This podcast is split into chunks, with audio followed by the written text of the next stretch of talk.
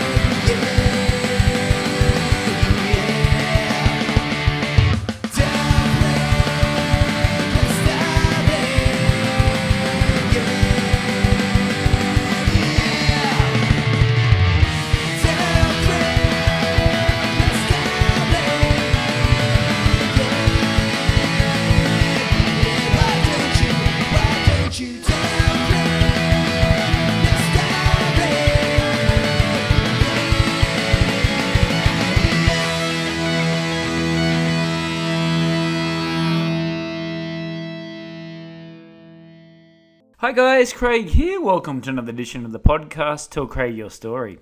Today we'll be speaking to singer songwriter and promoter Radio. Now we follow Ray's journey growing up in Texas and then moving to Colorado and then finally making the decision of going to Beijing and now living in Shanghai. Now, Ray is one of the best promoters indie scene here in Shanghai. Now, Ray is always playing live music his acoustic set. And the good thing about Ray is that uh, you know he can play with some heavy metal bands, he can play with funk bands, he can play with all different sort of styles of music. But before we go, please go to our website. We're at Podbean. Tell Craig your story at podbean.com. We are on all the major streaming services Spotify, Apple iTunes, Google Podcasts, to name a few. We also have a Linktree there which tells you where Tell Craig Your Story podcast is streaming. We also have a YouTube channel there. Make sure you're subscribing to get the latest updates. I also want to give a plug to my band Full Throttle. We have finally finished recording our first EP and we'll be doing an EP launch at Loafers Bar in Shanghai. Uh, it'll start at 8 p.m. on the 10th of July. It's a Saturday night. Make sure you can get down there. Uh, we have a great lineup. We have uh, Clams Getaway, Receiver, and Loose Booty also playing on the night. Pre sale will go on sale next week, 40 yuan, and all the people that uh, buy a ticket to the show for pre sale a free full throttle t shirt. All right, here we go. This is my chat with Radio on Tell Craig Your Story podcast.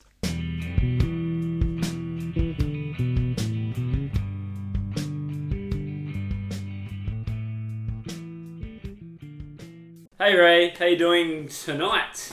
Hello, Mr. Craig. Nice to see you today, brother. Good to see you as well. Happy uh, Uh, Dragon Boat Festival. Dragon Boat Festival. What's today?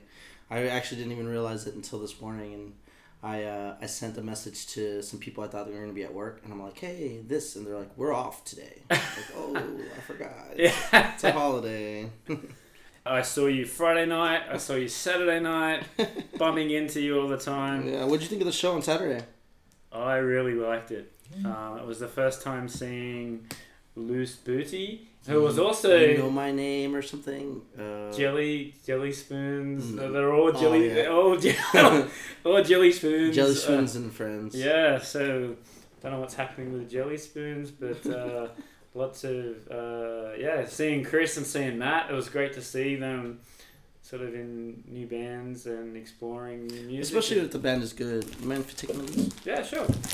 So yeah, it was a great, great weekend for music to get out there. We saw Kamira Cold as well. Oh yeah, that was. Awesome. Jason, They're really good. yeah, they know how to put on a live show. I wish they played earlier though, man. Everyone always leaves by the time Yeah. they play. They always put themselves Very last, late, and yeah. it just like, mm. what was the silent film? Yes. Were you into that? That Did was really like cool. That was interesting. Sit, people sitting down before a metal show. But the one thing that I noticed that I'd never seen a band play and then turn around and have their backs To turned the- to the crowd. crowd. Have you ever seen that before? Ah, I think like um, you know Maynard used to do that in like a Oh, perfect really? circle. Yeah, Yeah, he, right. Yeah, he used to he used to like play with his back to the crowd. I mean, I know that some people are just nervous, and if they see the crowd, they will like play differently. Freak I out. guess. Yeah, so uh, they just do that, but I don't think it's very good. I mean, for like a show. It's strange. Um, I mean, another like weird thing is like when people decide to play off the stage instead of on the stage. Mm. Have you seen that? Yeah. I mean, there's a couple bands that really pull it off, like Shanghai Quten. I don't know how to say their name. Mm. Shanghai Quintin. Quin- I don't know how to say their name. But they, um, I saw them at uh, Yuyintang, and they played off stage, and everybody like was just like around them, just watching this band play, and it was really Yeah, it was something. It was a strange experience for sure. Intimate. hmm hmm Uh, I mean, I guess if you've got like 10 people in the band and you're playing at uh, YYT or something like that, okay, you off, off stage or. But yeah, some of the. Well, it's cool, like because even like uh, the people actually jump on the stage to watch the guys. Oh, yeah, right. Yeah, right. So Wow. it's like a big, huge, weird thing. Very interesting. well, good weekend. Good to see. I do believe that you did stay here during the pandemic I here in China. Yeah, yeah. Um, especially uh, with the people uh, listening in Australia. We don't get to hear the sort of news coming out of here. So uh, your experiences, you know, before the pandemic, uh, during the pandemic, and now. Well, um, I remember I was I like maybe the last few days of my work, you know, with all my coworkers, um, I had gotten some videos of uh, of some some people in Beijing, and there were like uh, people in like hazmat suits, like checking everybody off the plane, and like a, a quick like twenty second video of that, and and I remember showing my coworkers, and they're like, ha ha ha, we're all laughing, like, oh, what what, what is that about, you know, and then maybe like uh, within a week everything started to like all the news started to come in and things started to get locked down um, co-workers that went on vacation were never able to come back and they're just still stuck wherever they were Mm. I, I believe everyone had kind of like a similar experience uh, uh, who were who was living here in China anyway that a lot of people just went on vacation and just never came back That's you right. know Yeah. um, even one of my one of my closest friends from my hometown she left just to go for like a couple of weeks and then she got locked out and I had to go and clean her apartment. I still have her stuff. I still have her stuff in Yeah. my apartment, like waiting on nothing. I don't know. I don't know Yeah. if she's ever gonna come back. But yeah, I mean, uh, other than that though, uh, uh, you know, I've I've been really fortunate since the pandemic. Uh, you know, I, I knew when I saw the signs, I was like, I'm not gonna get on a plane. I'm not gonna get on any trains. I'm not gonna try to get sick anywhere. Yeah. Be around a lot of people. And so I stayed at home, stuck around here in Shanghai. I, I didn't leave anywhere, and uh, I really So- benefited from it because um, uh, it's it's been really nice here in Shanghai actually. Um, Did you uh, have work? Did you have online work or something? you yeah, so my boss was really on it. The beginning, like right in the beginning, we already had online classes. We were supposed to come back from work after vacation, uh, she already had set up online for us. So, Oh, uh, great. so for the next you know month, two months, I we did online classes, and then we kind of did face to face classes, but you know with really strict guidelines. And then uh, and then it just kind of opened up. I still have a few online classes now, but um, most of my classes now are just face to face right. face to face classes. During the, like that time, because I, left fourth of February, Mhm. I was going to go to the US, of all places, on the second of February. I had a a flight flight booked to LA. I was going to send a friend, then go to Chicago, and then Trump brought in on the first of February saying if you've been to China in the last fourteen days, you can't come. So It's reschedule it Yeah. and uh, booked a flight home. Before that, the f- that those couple of days, people were just locked down. Like the main streets here were just empty. Like the main streets of Shanghai, which are normally pumping. Yeah. Yeah. So in general, was the Chinese uh, was it were they okay? I thought they did a very good job. Well, um, they have a good good thumb on on the people, so they're able to contain uh, contain everyone Mm. pretty quickly. You know, um, I think that's the big difference within the in the U.S. where people are generally free to do whatever they want, Yeah. and and they have a lot of problems when it comes to things like this. Uh, on the other hand, everyone's being tracked by their phones here, and so Yes. and so it was really easy to just you know figure out who's been who, who saw who, where they Mm. were, you know, and kind of do the geo mapping or whatever they're they're Yeah. doing in order to to figure out who's sick and who's not sick or who's a threat and who's not a threat. Um, but you know, there's some people who, you know, we're not so lucky even here in China who Mm. You know hit every marker along the way. You know, we're in quarantine and then quarantine again and then quarantine again, and it's just like oh man, it's Yeah. bad luck for some people. Yeah, absolutely. And of course, a lot of people like did die from it too. So I mean, getting that that also is not uh, not very lucky. yeah. In terms of the music scene, again, before I left, it was going really good. Yeah, it was it was fine. It was great. Uh, so in terms of the music scene, like, did that affect that? Like, and for you? Oh well, yeah. I mean, uh, it definitely. I mean, nobody was allowed to really go to any big shows for a while. Um, like you know, crowds and, and things. They, there was a big uh, big stop to all that for a while. But um, when everything started to clear back up, there was a big kind of hole missing from in the music scene where a lot of people who were doing it before who are no longer here and and so the venues had a had a problem just like finding people to play. Yeah. this is kind of how I uh, w- when I started actually doing you know making shows because um, um, I had seen a post from one of the managers at uh, at one of the venues like hey we're looking for bands to play and so I said oh let me um, I can maybe organize a concert for me and my friends and one turned into many.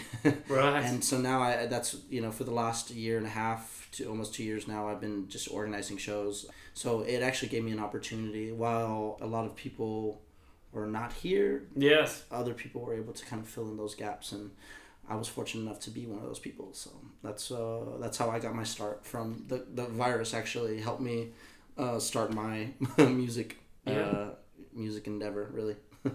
With that, did you have any sort of like experience booking shows before that? I had experience playing shows. Playing shows, yeah.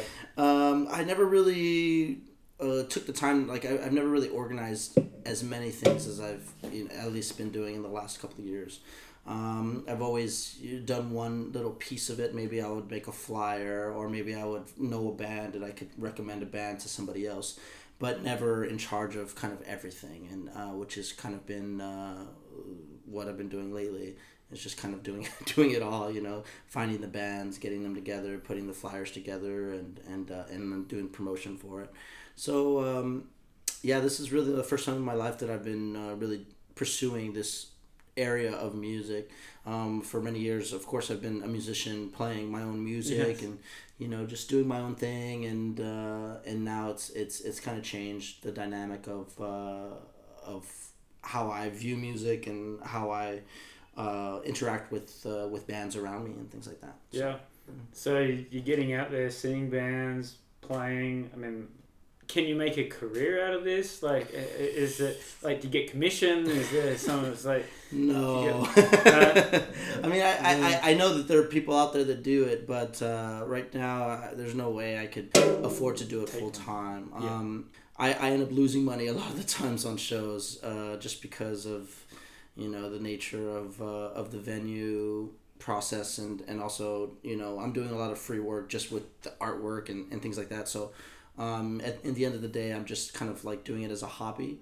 But um, I do notice uh, things coming together in ways that uh, I couldn't I couldn't imagine. You know, like putting two bands together and then them meeting each other and becoming good friends, and then seeing them play other shows like without me or uh, is really a really kind of surreal experience to see like hey i did this the reason why this is happening is because of this little thing that i did a long time ago and and that really makes me kind of you know secretly proud of, Yeah. of my work of course. so uh, so that's what I'm uh, I'm I'm really like happy about just just to see the connections that uh, that people are, are making just from the things that I'm organizing. So I see those connections happening, and, and I just feel like um, I'm doing a good thing for other people. You know, down the line, I I mean, I don't know what uh, where the what, where the end of the road is for, for these bands or anything, but uh, to see them go on and, and to bigger and better things is Yeah. really rewarding to Yeah, me. So, definitely. yeah, I And love- you're not you're not only booking bands, but you're you're putting people in other bands, and you know they need a they need a drummer or a bass player. You know, Oh, who, who do we go to? You know, right. That's good to see. So, what was your first bands that you booked? Just you said you were friends, right? So Um, so originally, my idea was kind of organizing bands to play my genre of music. So um, I put together a show called Acoustic Lucid, and I'm still still even now doing lucid shows, like naming them Lucid because it's kind of been my first, like my little baby. right. but the Acoustic Lucid show um, originally was just a bunch of acoustic artists, folk artists, to come together and play acoustic music. Um, so that's what I, I really wanted to start like um, a fan base for these types of musicians because uh, I would play shows myself and, and feel like oh well there's not really the audience for me you know? Uh, of course there's audience for all the bands and stuff but there's not really an audience for for what I'm doing. Hmm. so I wanted to put together a show specifically for indie artists or these kind of acoustic indie Yes. artists. So like Willie and the Wonk and, and a couple other you know acoustic friends that, that I know that just do acoustic music Um, I know Nina actually Nina from uh, Jelly Spoons. She was in the in the original Acoustic Lucid. Come on. Uh, Jessica Kreisman, she was uh, in the Acoustic Lucid. A lot of those people, and I mean, Nina went on to get into Jelly Spoons, and you know, it's like, you know, it, it built something for for all these artists Yeah. to, to be able to have like a legit, legit a legitimate show to play, a legitimate venue to play. They they all went on to bigger and better things. So no, they're all in different bands. they're all doing different things. Uh, Jessica right now, she's I don't know if she's doing really a lot of music. She's like a she's an art teacher, so she does art also. Um, but uh, all the other bands, I mean, all, all the groups, they're all doing very well. I mean, everyone's still making music and doing really well. So, I I'm, I'm proud of I'm proud of everyone that's uh, that's been a part of my shows and um, and who continues to do music. I, I I'm uh, I'm happy that, that everyone's doing well. And, and speaking of that, uh, how was the music scene when you first come to Shanghai, as opposed to the Shanghai music scene now today? Hmm. Well, I'm much more part of it. Yeah. I think that's uh that, that's a, a thing. I'm, I'm seeing a lot more shows. I think um, I, I would go and see a lot of uh, uh, Chinese musicians playing with a lot of um, a lot of foreigner bands. Mm. Um, so I would always see kind of like a half and half and half kind of bill. Now I see a little bit more segregated. Like a lot of Chinese bands are playing with Chinese bands and foreigners playing with foreigners. Occasionally they will have you know the crossover, but uh, for the most part, I don't think a lot has changed. I mean, definitely the names have changed of the bands. You know, they're playing in different groups or um, there's just different bands altogether, newer bands and things. But for the most part, the music scene is the same Yeah. the same everywhere. You know, there's still still the same venues, same faces. So But that's the cool thing about a place like Shanghai is that the names might might change. All these new people are coming in to form new bands and keeping bands going. All different parts of the world coming together. You know, a mix of all sort of uh, influences. Yeah. I, I, I think. Uh, so you're doing YYT bar. I do a lot of YYT. Yeah. Uh, doing Loafers. Loafers. Occasionally, I'll do a Mal show. Uh, we do a couple of shows anywhere. I was doing an open mic. Yeah, my place, my place, Yeah. Room Bar. We do we do shows there. Um, I used to do an open mic with uh, Bubba's, the Texas restaurant. I kind of got too busy, and and it's kind of seemed like a job that I wasn't getting paid for. So I Right. just I just stopped doing it. I, I, I still have a lot of equipment there, but I, I love the place. The food's really good, but I just I go there and I spend too much money, you know, because I just I drink and I eat and I drink and I eat. ribs. Yeah, the ribs and the brisket and all the stuff. you know, I, so so I had to kind of keep myself from going there. Otherwise, I'd be way fatter. It's on the way, and then once we get the big bands again. Bands, We yeah, get the well, touring bands. yeah touring bands, I think it's, it's gonna. Oh man, I'd love to have some people open up for some touring bands. I think that'd be really Hell nice yeah. to get those opportunities. Um, that's that's what we're missing the most Yeah. right now. I mean, as far as the change, um, I would see big bands come in all the time to Shanghai because it's one of the biggest cities ever. So Yeah, a lot of big bands would come through here, and right now it's just it's uh, no foreigners have been able to come in. So it's really uh, that's the only kind of drawback right now. maybe this time next year, the, the international bands will be able to come in and sort of. But they've got to start something. I mean, the, they got the Winter Olympics Uh, Beijing soon, so they better start. yeah, nobody's gonna be allowed in. It's gonna be That's it. empty seats with like dummies on the on the in the seats, you know, with like faces, different Waving faces. and uh, Just fake crowd. yeah, it'll, it'll, it'll be a silent crowd. Yeah. So speaking of Texas, you uh, let's go back into your history. Sure. Born in Texas, Born in Texas. whereabouts? Uh, Corpus Christi. Right. Do you know of Corpus Christi? Yes, I do. Okay. Yeah, it's a it's kind of a beach town. Um, I grew up there. You know, just doing the same thing everyone does. I mean, it, it's a small town. It's it's very beautiful, but I always just dreamed of leaving it. Right. now I always I dream Is it a, is back. it a big big city? No, it's it's it's it's a pretty small city. Um, And where is it? What city is it close to? Like the um, it's kind of next to oh, you know of San Antonio, Right, San Antonio, right. where the Alamo is. Uh, it's it's about uh, three to four hours south of San Antonio. okay. And you know, Texas is very big, so although three to four hours is very close. Yes, yes. in, in Texas time, you know. uh, you can be driving, you know, 15 hours and you still be in Texas, you know, just Yeah. trying to get out. it's one of those places. Did your parents uh, were they involved in music or entertainment industry? My grandfather, Cesar, Caesar, um, he plays harmonica. And um, so I would grow up, I, I kind of learned about keys really early because, you know, I don't know if you know about harmonica, but it, there's like a special like uh, equation or, or like, you know, if, if you're playing in the key of C, he has to be in the key of G. Right. If he's playing, if I'm in the key of E, he has to be in the key of A. So I learned a lot about keys really early on, and and he, kind of drilled into me like, oh man, keys are important. Yeah. And someone who plays harmonica really has to know exactly what you're doing, otherwise it doesn't sound right. So. Uh, so I learned that early on. Uh, as far as my mom, uh, my mom's like an artist. She's uh, she's a painter. A lot of I have a lot of sisters, and they're all kind of in the more into art than they are into music. Right. Um, so yeah, I'm kind of uh, kind of the only one that really is pursuing music as like a, like a major hobby. Yes. Um, I don't think uh, a lot of other people. Oh, um, actually, um, my cousin was uh, and my uncle. They are like drummers. Um, they used they play in like metal bands. Um, so my cousin was in this band called X Tripwire X, which is like a real famous band in uh, Yeah, in- in right. South Texas. Yeah. And they uh, uh, yeah, actually I met somebody here, actually David David who's the lead singer of Rat King, and he was like man because he's from Texas too. Right. And he he's, he said, man, that one band, X Tripwire X, they used to kill back in the day. I used to love that band. I'm like, yo, that's my cousin's band. I used to know all, I, I know all those guys. Wow. But uh, yeah, it's a small world. I mean, uh, but yeah, so a couple of my cousins are into music. Uh, but uh, I personally, in, in my immediate family, I'm the only one that's like really doing music a lot, you know, at this time. Tell us about the music scene in Corpus Christi and in Texas in general.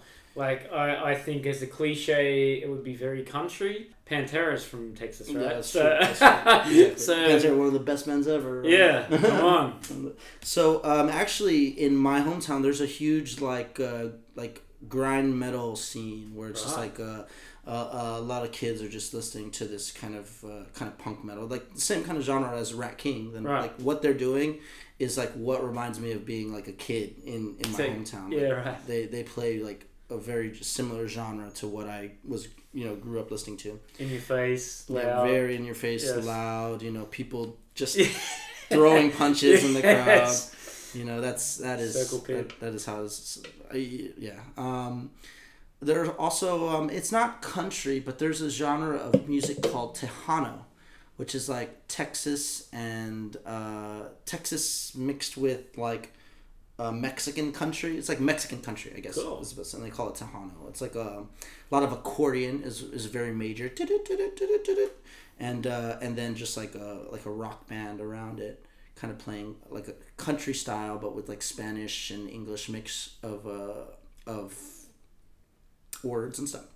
Um, so yeah, Tejano's really big in, in Texas. So they have some country, but uh, not really in my hometown. It's not super prominent. Uh, I think more people will be listening to like classic rock uh, uh, music versus versus that uh, versus country itself. But um, I think the probably the biggest music scene is is, is the metal scene, like uh, That's the, the people playing playing that uh, that hardcore hardcore music. So when you were there, uh, like uh, in high school and Mm-hmm. whatnot, were you going to shows like like big festivals and? Uh, yeah. So um, I uh, I went to a, a few big festivals. Um, one of the big ones that I remember is one called uh, Sounds of the Underground, where uh, I listened to a or a huge variety of metal music and. And there's a lot of great, great bands. Job for a Cowboy, Goatwhore, um, GWAR. oh, nice! Yeah. Whoa, they're really cool. GWAR. Um, so GWAR probably when I was maybe fourteen or fifteen, I went to go see see them, and uh, one of the best shows that I've ever seen. I've never seen like anyone else do what they do on stage, and they just have like kind of a theater with this monsters coming out and like you know eating a priest, and then and then you know and then they. s- spray blood at the audience and everyone's getting tripped with all this goo Yeah. It's one of the one of the best shows I've ever been to. Um, I mean, their music is fine, but the the show, the live performance was Yeah. seriously so so good. I, I I love that. I still think about it now. Like as an adult, I'm like, man, wish I could do something like that. You know what was unfortunate? I actually got to see the lead singer. Uh, they were touring uh, for Soundwave in Australia, Mhm. and they did that tour. And apparently, just as they finished, uh, he He passed yeah, away. he died. Yeah, which was such a shame. So I feel privileged that I You got to see the got, got to got to see one of his last shows before he uh, he passed away. Are they still going? Did they find a replacement? I think I think so. I think they, Yeah. they, they still like as far as like the characters in the band, he's still alive. So I think they just got somebody else to like kind of fill his shoes, but I'm not too sure. I'm not like updated on that Mm. really. Um, but yeah, that was one of the best shows I've ever I've ever gone to. That Sounds of the Underground. Even my uh, my one of my friends who's in the same grade as me, or you know, we, we grew up together. He still has his Sounds of the Underground shirt that he just wears Right. you know, from that tour, you know, that particular time. It was such a good show then. Um, um, but yeah, there's always music going on, always festivals going on. I didn't really play too much at this time. Like I, I when I was in middle school and high school, I tried to join like metal bands. So tell us about you know your grandfather learning the keys and, and the note. So is that when you sort of started picking up the guitar and sort of So um, my very first instrument I played were like bongos. I used to have bongos, Really? and I would Yeah, just right. I would just play hand drums. Like when I was young, I got a pair of bongos, and I, I was I kind of liked the drums, um, and I had a drum set, but I never really learned how to play drums like very well. Um, I but I could play hand drums very very well.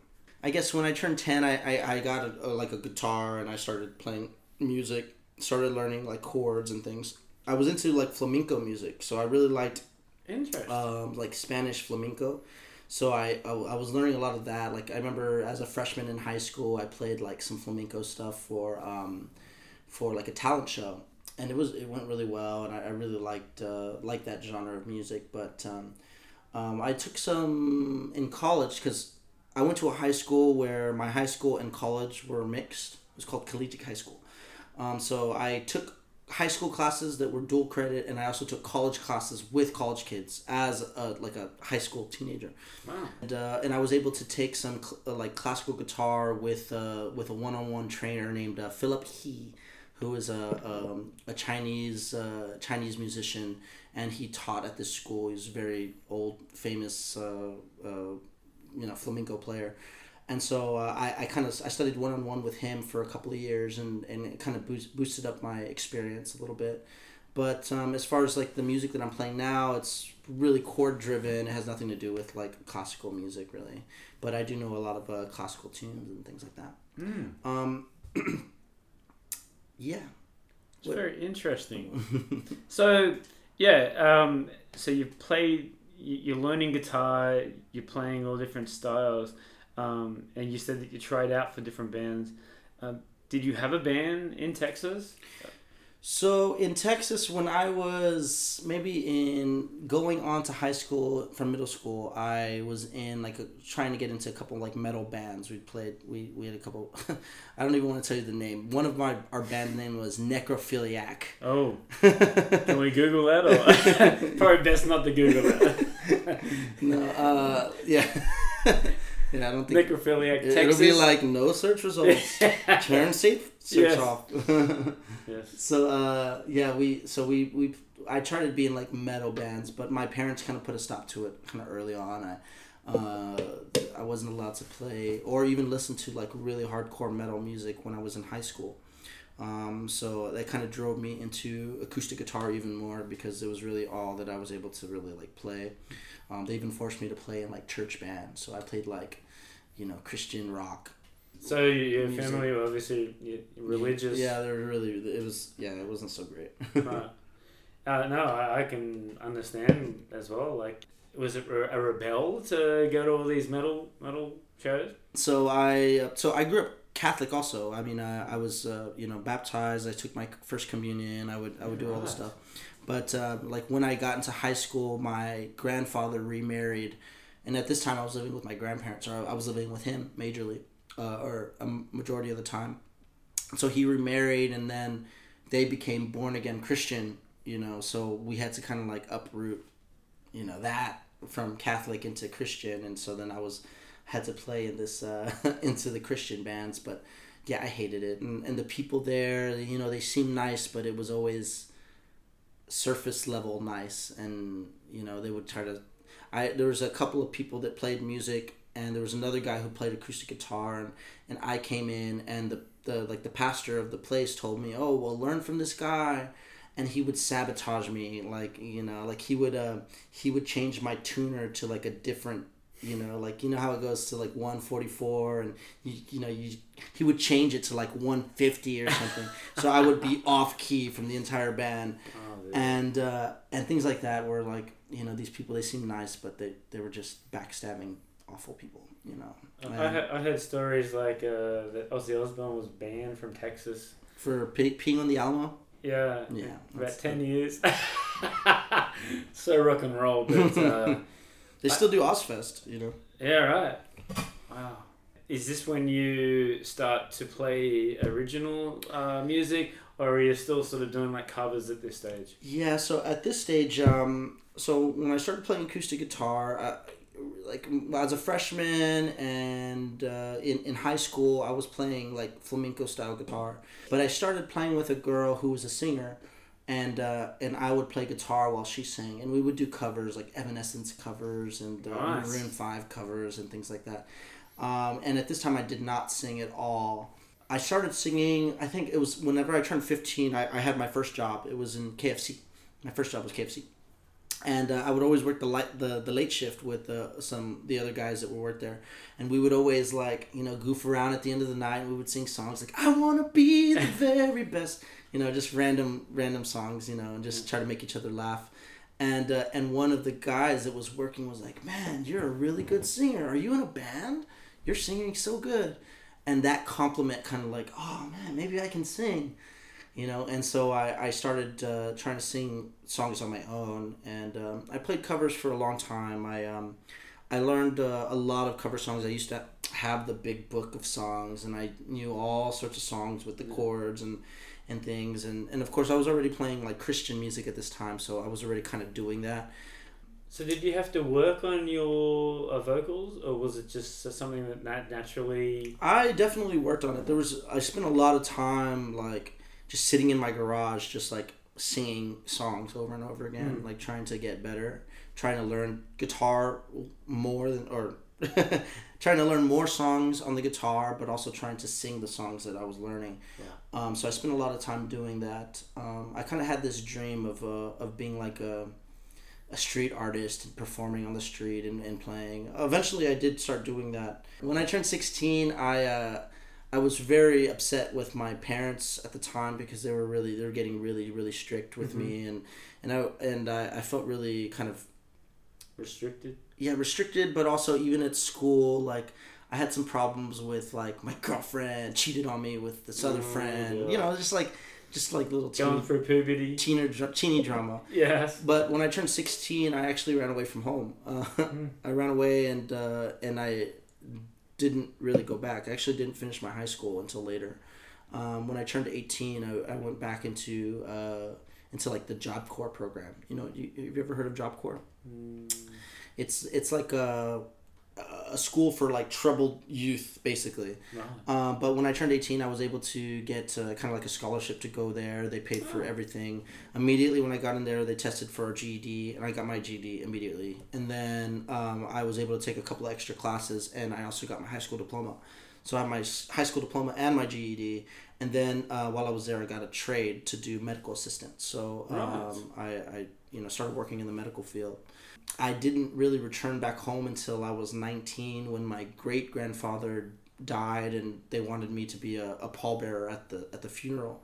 And so I kind of went back at 19 and kind of made up with my family and uh, and you know went through that whole thing, that whole process. But for a lot of time um, between 16 and 19 when I was kind of basically on the street I, I would do a lot of busking like i would play a lot of those uh, those cover songs that i was working really hard on learning and uh, and and um, i really started developing my voice even more out of like necessity uh, yeah So has that sort of made you like a stronger person that, that period of time? I mean, I, I, living by yourself, being very independent. I I think so. I mean, um, I I don't even know if I, I think I was so naive that I I just thought that I could do it, and Yes. so I did it. You know, but even now, and I feel like if I just decided to just start walking the street and hitchhike somewhere, I'd feel really not, not secure about it. So it, it would be hard for me to even do it now. But uh, at that time, I was like young and naive, and and I, you know, it, it did uh, kind of it was a make or break kind of situation. So it did really make me um, kind of understand uh, my uh, my connection to people and, and, and, and ultimately like it was a lot of me relying on generosity of other people and, and talking to them about you know my life and, and, and, and things and uh, and being able to like really make it uh, eventually living on my own. Mm. by 17 i had my own apartment Wow. you know i was already like working a job. I lied to them to, about my age so i was working at this uh, this pizza place at the mall. Um, and and uh, he was like are you 18 right in the beginning i was like yes i'm 18 he's like okay and and then uh, i started working for like two months and then the paperwork came back and he's like you're not 18 we can't hire we, we you know he had to fire me immediately um, I worked a lot of just odd jobs. I worked a little bit of time in a pawn shop. Um, I worked some time in um, in like a car washing place where I like you know vacuum cars, the inside of cars, and it's like these places that just didn't do background checks because of whatever reason. You know they have like ex cons working there, so I was able to kind of like get by without them checking. Since I was actually on the endangered child list, if anybody did a background check on me, I would get popped right away and, and get sent back uh, sent back home basically. So I, I tried my best to kind of stay clear of, of that kind of thing. Stayed in a lot of like different shelters around town and stuff, or around the towns I was in. So I left uh, Corpus Christi immediately. I went to like San Antonio, Austin. I went as far as uh, Colorado. Um, I was living in uh, Pueblo. Uh, for, for a certain time, and then um, I ended up moving back into Austin, um, and it was was kind of there until I turned eighteen. And once I turned eighteen, I was able to go to the to the Job Corps school where I got my stuff together. So during that time, was it like were you meeting these musicians? Or just No, No? I met a few musicians, but I mostly met a lot of like drug addicts and like con artists, you know. yes, So it was a lot of like me learning to taking like advantage of it. yeah yeah being careful about people not taking advantage of me like immediately i think my very first day like leaving somebody like stole like $200 from me like immediately like Wow. um, i had a guitar stolen from me um, uh, and just a lot of other things i had been mugged a few times you know and it just you know it's just one of those things once i looked like I was not worth anything, that that's whenever things started to calm down. Once I started getting real dirty, grimy. So how did they get in contact with you? Like uh, I was in contact with my sister right. because I have actually a, a, a few different. Uh, I have a few sisters, so uh, I would stay in contact with uh, one of my sisters just to let them know that I was okay Everything and I'm doing okay. well where I am Right. and stuff like that. But uh, yeah, I mean, when when my great grandfather died, uh, they basically said, "Can you please come? They Yeah. want you to be the pallbearer." They didn't even know. They didn't tell my great grandparents that I left. They were just like, "Oh, he's doing well," Right. you know, and because they were so old by this time. So that's kind of a, a regret that I didn't get to like, you know, see them or talk to them again. You know, because they they passed away before I was able to you know go back and see them. Hmm. So that was a big, uh, that was kind of a big thing. But uh, you know, people, people die. You know, people get old and die. so That's right. It's uh, life. It's life. Yeah. Yeah. Or so they say. So you come back when you're 19 and uh, you go into this college, college, right? Is this sort of straighten you out a little bit? You know, trying to get back into like a regular routine of school, working, being with family more? The collegiate that I went to was in San Marcos. It's not in the same place as my hometown. Um, I eventually did go back to school when I was like 23. I went back uh, into Texas and uh, or into Corpus Christi and, and took more college to finish my bachelor's. But uh, for that time, the trade school it didn't take me long to, to really to get it. And actually, a lot of the the kids that, or the people that were in that school, it was like being in a jail. Really, Right. it was it was it was very like uh, it was very restrictive, and uh, they monitored everybody. And uh, at the same time, all the the kids who are there are like really awful kids, you know, just like doing awful things. So um, I, I don't I wouldn't say that that really straightened me out. I kind of had a good mindset from the very beginning. From uh, the time I was sixteen, I had already kind of realized that my parents were not doing a good job, and I was like, man, I I don't need to listen to you because I could do a better job on my own. Um, so I already had like a really um, I, I feel like I had a good mindset to begin with when I when I left and, and just stayed on a on a good road because um, I knew a lot of friends or I met a lot of friends on the street who were got into drugs and uh, kind of spiraled down quickly you know and uh, and I managed to stay away from from all That's that good. that yeah, stuff yeah absolutely. And like even now, like if you see somebody like that, you can say that you've sort of experienced that, you've seen that. So Mm-hmm. Yeah, that's that's really really that's a good thing. So you, what was your bachelor's degree? Uh, in applied science. So um, I already had uh, my medical training. Um, so I was working as a phlebotomist for uh, years. So uh, after I finished collegiate high school, I was 19, uh, did the pallbearer thing with my family, I made up with them. F- immediately from there, I moved up to Colorado Springs with some friends from college. So I lived there for the next like four years. I, I lived in Colorado. Tell us about that. I've Uh, never it- been there. It's beautiful. Yeah. It's gorgeous. It's one of the best places I've ever been to, really. Um, later, we're going to talk about our top favorite places. Yes. That's definitely, that's definitely one of them. Uh, yeah, I lived in Colorado Springs, um, and it's a very beautiful place in the mountains. Um, everything is so gorgeous, trees, and the air is fresh, and it's always something to do. Hiking, music scene's great. Everything was just so good in, in, in Colorado. It treated me very nice. My two friends that I moved in um, moved with, uh, Brandon and Shauna. Um, Brandon Bean and Shauna Taylor. They um, they're still living in Colorado right now, but um, we started playing music together in, co- in in the college that we went to that where we met, and that's how we you know became friends. Um, so when we moved to Colorado Springs, we started playing in a band. We got a band together. We had a viola player, a drummer, a bass player, and then he, me and him would play uh, guitar and sing duo. nice. Um, we were in a band called the Green Tangerine, Green Tangerine. and uh, I would be like, "I'm Radio," and he goes, "I'm Bean," and we are the Green Tangerine. and uh, and it was just really nice. Uh, we we had a good thing going for a while. Um, I started dating with the viola player, who was really beautiful, beautiful girl, and then we broke up, and she left the band, and then we kind of had like a rocky, rocky start. Isn't that a thing? But yeah, yeah. Yeah, you don't date don't date no, the band. Don't yeah. date the band. Don't date the people but everybody just assumes, right? Like yeah. you got a It- female. it- you, I mean, you you learn, you live and you learn, you know. Mhm. But you have a really beautiful female person in your band, and they attract audience. Like just having a beautiful girl in the band just attracts an audience that you can't do without that. And it's I, I don't know what it is. It's just like a psychology or something. It's in, in mentally mental thing. But uh, once she left the band, it really kind of like, oh man, it was really hard after that. Yeah. Um, we also had a bass player who refused to play this show. He's like, "No, we will not play this. I refuse to be a part of this band." And so we were like, "Okay." So we played anyway, and we got another bass player, and that hurt us a lot too because the original bass player was very, very good, and our second bass player was learning. Oh. So that hurt us a lot too. And eventually, the band, you know, disbanded. I got a little bit mad, and I, I left the band. Well, that's the thing. uh, Again, learning and having those experiences of being in a band. Yeah, exactly. So, uh, just a general, I, I don't hear a Texas accent. Oh, um, yeah, I was educated, so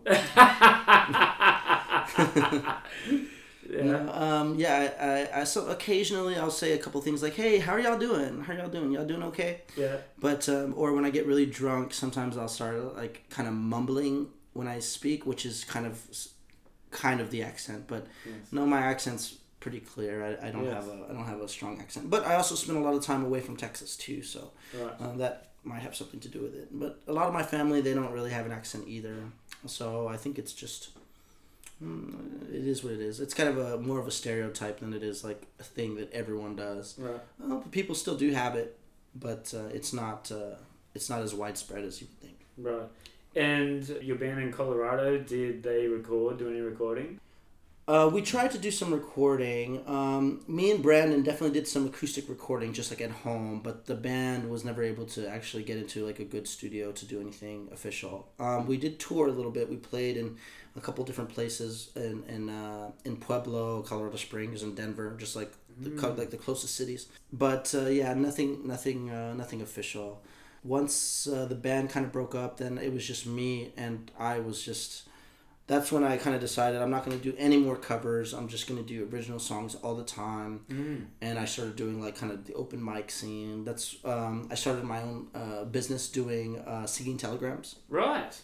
So uh, there in Colorado, when I was working as a fleb, as a as a phlebotomist, um, my boss asked me, "Hey, hey, Ray, you know you play guitar. Can you go to my wife and sing her song? It's our anniversary." I said, "Yeah, yeah, sure." You know, and I, I learned the song and and I went and you know knocked on her door and played the song and she cried. You know, and I thought, "Wow, this is a really cool thing." Um, and so maybe it, within the next couple of months, I, I was like, I think I can do this. I think I'm gonna just do this as a job. And so I started doing, um, I started making, you know, printouts and advertisements for a singing telegram business. So um, I got connection with one of the costume places, a place called Zeezo's.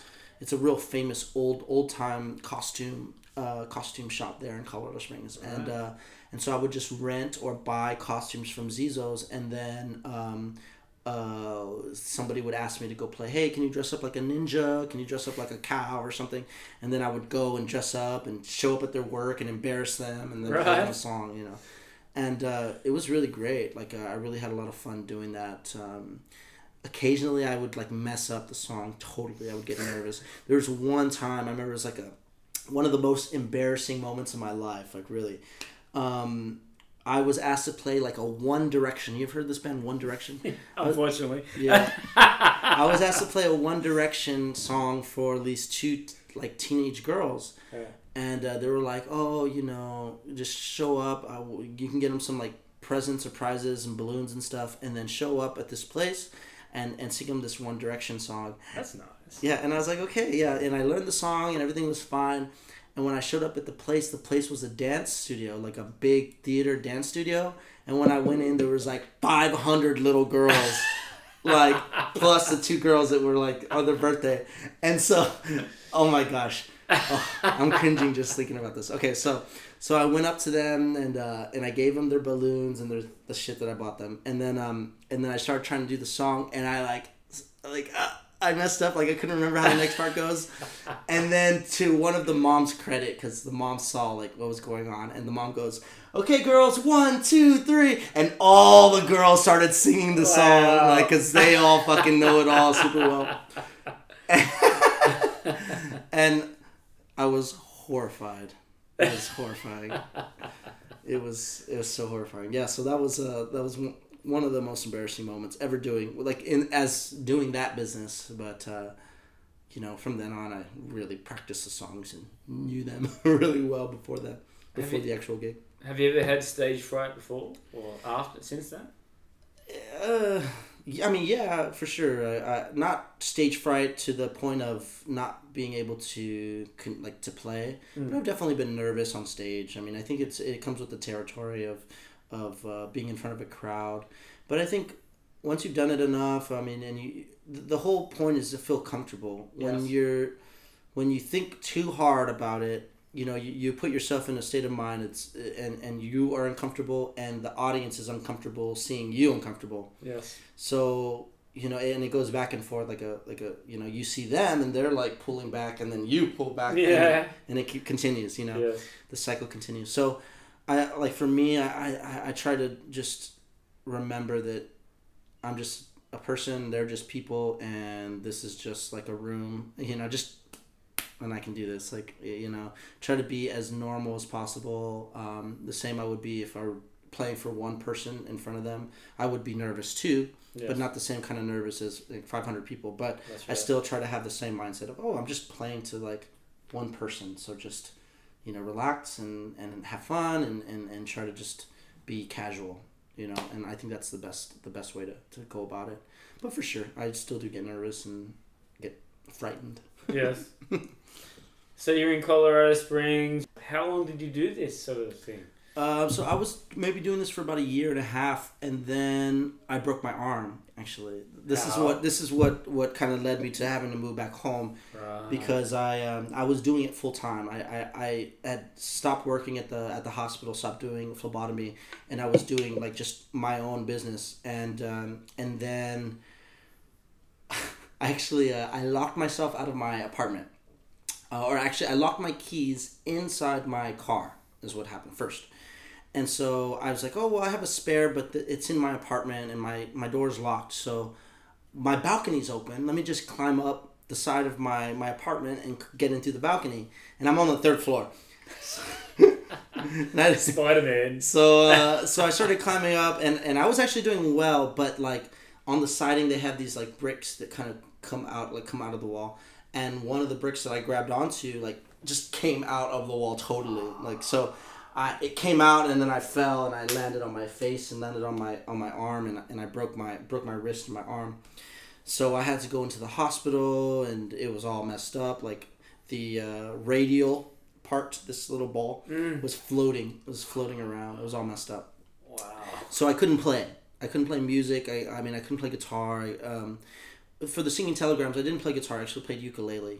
Um, so when I would do the, the, the telegrams, I'd play the ukulele because it was small and easy to carry around, and I can just learn songs really easily. Yeah, yeah. Um, but at this point, I, I could not do really anything. Um, I did like a couple without the ukulele, and I just brought a bell, ding ding ding ding, hear ye, hear ye, you know. But uh, it just wasn't the same, you know. Um, and I was all like in a big cast and everything. And then I had like a bunch of medical bills and, and, and debt, you know. So I ended up having to uh, go back to school. So it was at this time where I was like, well, what can I do? What are my options? Um, I was thinking about joining the military. Um, so I enlisted into the Marine Corps. Um, I tried to do the Marine Corps. Uh, I went into boot camp, but they kicked me out because of. Um, I, oh, this is embarrassing. I don't know if we cut this out later, but I have a um, a, a medical marijuana license from Colorado because Colorado is open, you know, open season for for medical cannabis. So um, I had gotten a medical card since I had broken my wrist, and after I got the cast off, I was like, well, I can enlist in the military and it'll be all okay. So you know, in in the ASVAB or in the in the beginning process, you take the ASVAB, you go into MEPS, and they ask you a whole lot of uh, a lot of questions. And one of the things is, have you ever had marijuana in your life? And I was like, no, I've never had marijuana in my life, you know. And so then a couple a couple months go by, and we're doing a training for for firearms. So we all have like wooden, you know, wooden firearms uh, to like hold and learn how to swing around and stuff. And uh, and at this time, I, I imagine that behind the stages, they're they're actually getting our permits to, to carry these rifles, like to carry real rifles. And I, I, I assumed that they got to mine, and there and the medical marijuana card came up, and you cannot have a gun and have a medical marijuana license at the same time. So they were like, "You're out." and so I got kicked out of uh, I get kicked out of boot camp of uh, in of Marine Corps. So wow. so um so yeah, I got kicked out, and at, that was whenever I was like, okay, I'm I moved back home to uh to, to, to Corpus Christi, because I was How, like long I, you, how long were you in the boot camp for? I was like uh, four weeks. Wow. That, so they, they busted my ass. They busted my ass for a while, and then uh and then they kicked me out. You know. But you would have been like in peak physical. Oh Condition. yeah, I was I was in good condition for Yeah. sure, for sure. And then I went back home and just started eating all the Texas food. Um, no, actually, for a while I was I was still doing good. Like um, even in my hometown, I was running every day. Mm. Uh, actually, I didn't start actually gaining weight until um, until I moved to Shanghai, which was just uh, a couple of years ago now. So and now I'm kind of chunky, but uh, I need to get back on on the on the routine. You know. Um, I still wake up super early. I still make my bed every day. I wake up in the morning. I make my bed. It's the first thing I do. It's still I still there's still some things that are just drilled into my head. You know. Um, So you go back home. I go back home. Yeah. Um, I'm like, I need to finish my degree. I want to go back to college. I was thinking about uh, enrolling in Colorado, but uh, the out of state taxes were too expensive since I was actually from Texas. Right. So I went back home to finish my degree, and uh, I got a job as a phlebotomist again, uh, and just working in a hospital, doing needles and uh, venipuncture and uh, vaccinations, checking vitals and stuff. And then I I, I uh, was taking classes at the same time. Eventually, graduated and, and able to uh, to uh, to move out. and Did you get Did you get back into the music scene when you come back? so I play some, um, yeah, I, I played like some open mics, but nothing super big. I, I didn't play any build or ticketed shows, even like a postered show. I was never on any posters or anything. I just like went to open mics when they happened and, and played music. And still at this point, I'm like, I'm only playing original music. So I watched other people around me, you know, playing, you know, Bruno Mars or you know, Yeah. Ed Sheeran or whatever the fuck. And and while me, I'm like, oh, I'm gonna play my own songs and uh, I can see them moving up and me staying exactly where I am. Yeah.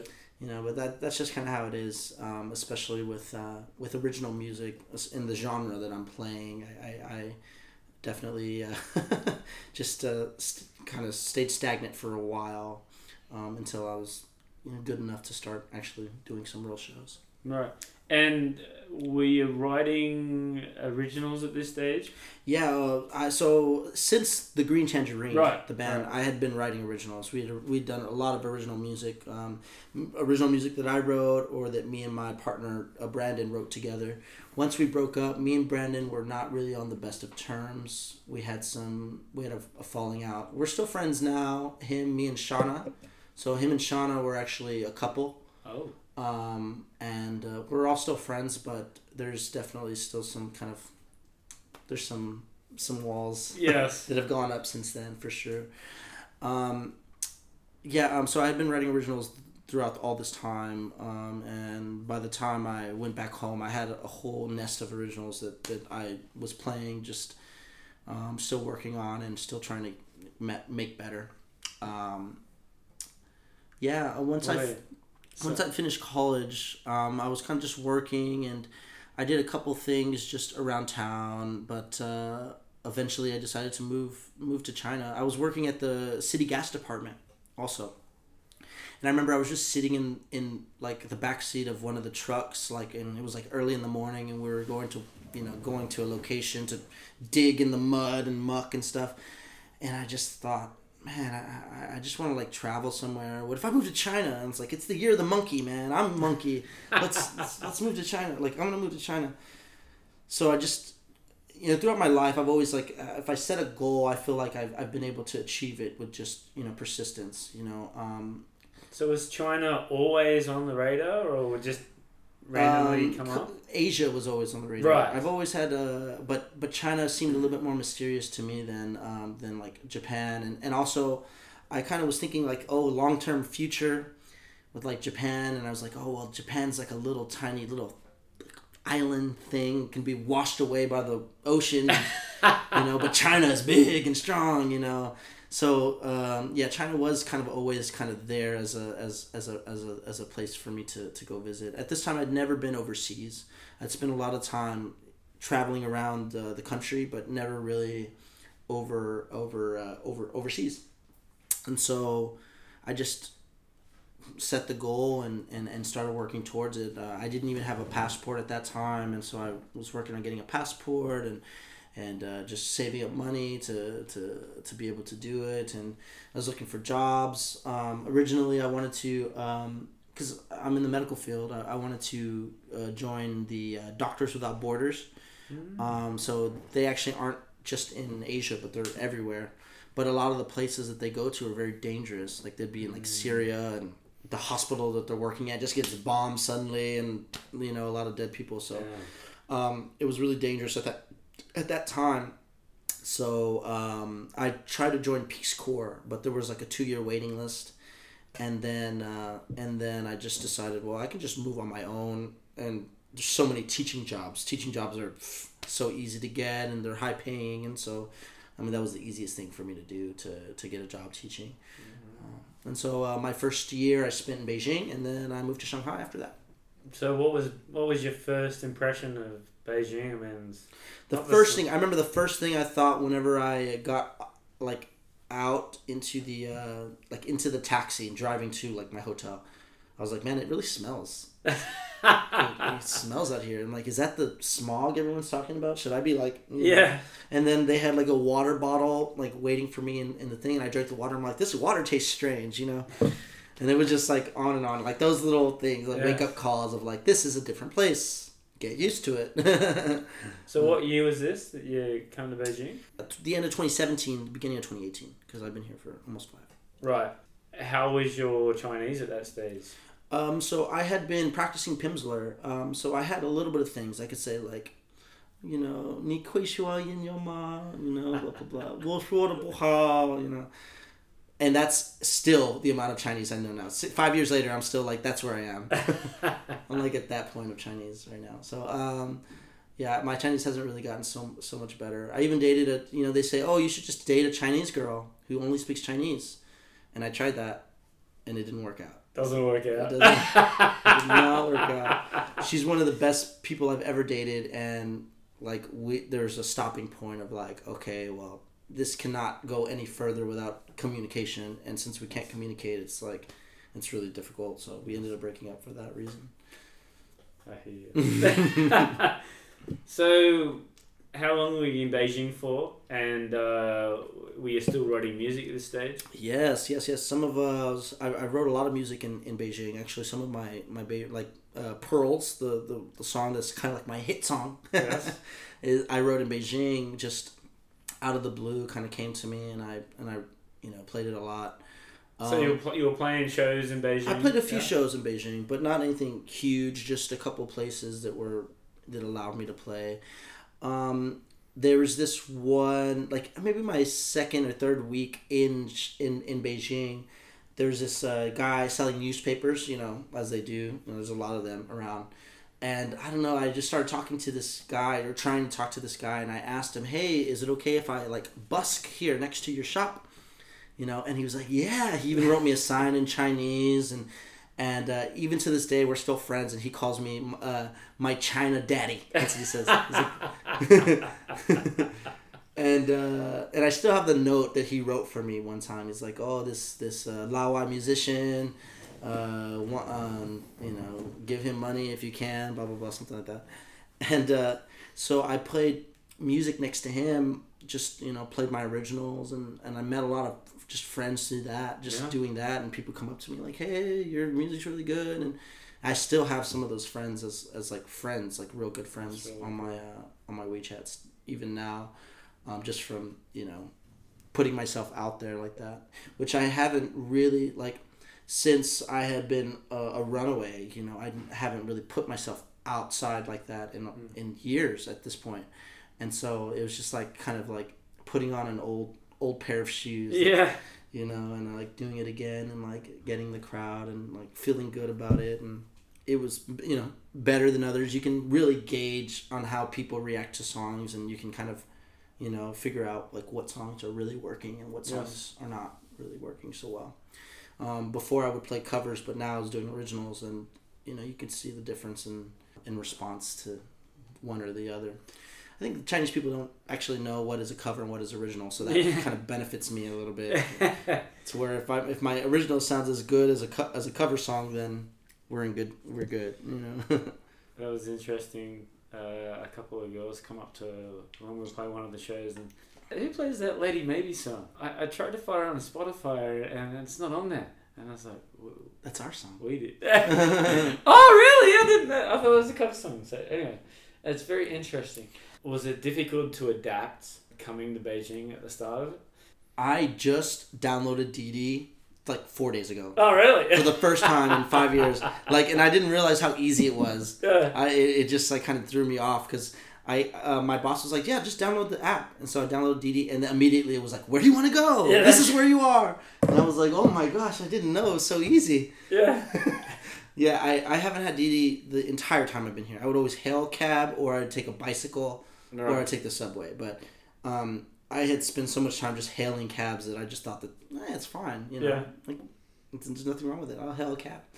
But now I'm like, oh man, exactly go exactly the place. You're not overcharged ever. You know, that's that's the good thing. It's like anytime I would hail a cab, I would always rely on their generosity you know they'll they'll click the laowai button where the meter goes like twice Oh, as fast. yeah. Oh, you, you go from here to here, and instead of going like that, they'll go, you know, you know, take you on the long route. Oh, busy traffic. Take your. Uh, uh, did you do the touristy thing in Beijing? Uh, we're not into that. You just, you know. I I mean I, of course I saw the places. Uh, like my first couple of my first couple of weeks in Beijing, I, I went to all the places that uh, that were like the the staple places to go to, but like I wasn't really super into it. I, I mean, I, Beijing is nice, but it the the culture in Beijing I don't think is really as prominent as even here in Shanghai, where, where everything's a little bit more. I think things in Shanghai are just older. You know, um, everything in Beijing seems kind of. I, I did not like living in in in, in Beijing. Um, I I felt like it was just like always gray, just like, and the trees are in perfect uniform. You know, down the line, and everything's just. I, I don't know how to explain it. Mm. Just just wasn't wasn't my city. I didn't really like it so much. Shanghai has turned into like a very modern, modern. I mean, I think there's pros and cons to every, eh, to any city that you live in. I, I know there's people in Shanghai who are angry about how they tear down old structures and build new ones, but there's still a lot of old culture hidden away Oh, yeah. in different places that uh, you can still find, and it's still Yeah. great to, to go see. So But- what? So was that the reason why you moved to Shanghai? But Um, yeah, I mean, I, I think it was. Uh, I just really wanted to see other cities, and uh, originally I was actually going to move to Xiamen. oh yeah. I was gonna move to Xiamen, and then um, the school that I was working for said, "Hey, you know, we have some some uh, some schools. You know, our company is in other places. You know, we'll pay for your trip to go over there and everything." So I said, "Yeah, sure, on. yeah, Yeah. So uh, they paid for my trip to come over to, to Shanghai, and it was pretty easy. It wasn't so wasn't a tough move. I was able to get all my stuff over here and everything, so it was it was nice. And again, the same question, like uh, adapting to Shanghai, was it a nice, easy transition? So, um, even in the beginning, when you asked uh, about adapting to the city, I mean, of course, the, the culture, the, the, the language barrier was always a thing. Mm. Getting used to like the food of like my idea of Chinese food and actual Chinese food, of course, is different. You know, because actually in, in my home, like or in, in the U.S., Chinese food is like my favorite. Yeah. Like so, if I uh, or American Chinese food anyway. So uh, you know, when I would treat myself in the little times when I would actually have money, I would go to like a Chinese restaurant or like a Chinese buffet or something and just Yeah. eat everything. And then coming here, it's like, oh, the, my favorite foods are not here. Yeah, that's right. It's not really Chinese. It's not real Chinese. Yeah, that's right. Okay, so um, but adapting to the city wasn't as, as difficult as you would think. Um, since I had already moved to a lot of different cities Mm. and had put myself in a lot of strange places, it really wasn't that different as moving to any other city. It was like the same thing, going online, finding roommates, finding a place to stay, uh, renting, and, and, and, and working and commuting, and it, it seemed very similar to any other place that I, I lived. Mm. Besides the fact that most people don't speak what I'm speaking. Yeah. Other than that, I mean, it was pretty pretty much the same. For the Beijing girls or the. Oh my gosh, um, Just sort of everyone is beautiful everywhere. Thank Ah, you. there you go. no, uh, That's a good answer. girls are beautiful. Like I'm, Everyone. I'm constantly um, just. I, I think there's like because I lived in Texas and uh, and and I've lived in other places, but like when you like like an Asian girl like in in the U.S. is kind of like a, a sought after thing you know you, you see this beautiful girl and you're like oh my gosh she's cute and beautiful and a little nerdy or something and, and there's there's an attraction to that so when i moved here i wasn't used to like that being all around me all the time. So it's like I- still like am go through the subway and i'm like she's adorable and she's adorable and she's adorable.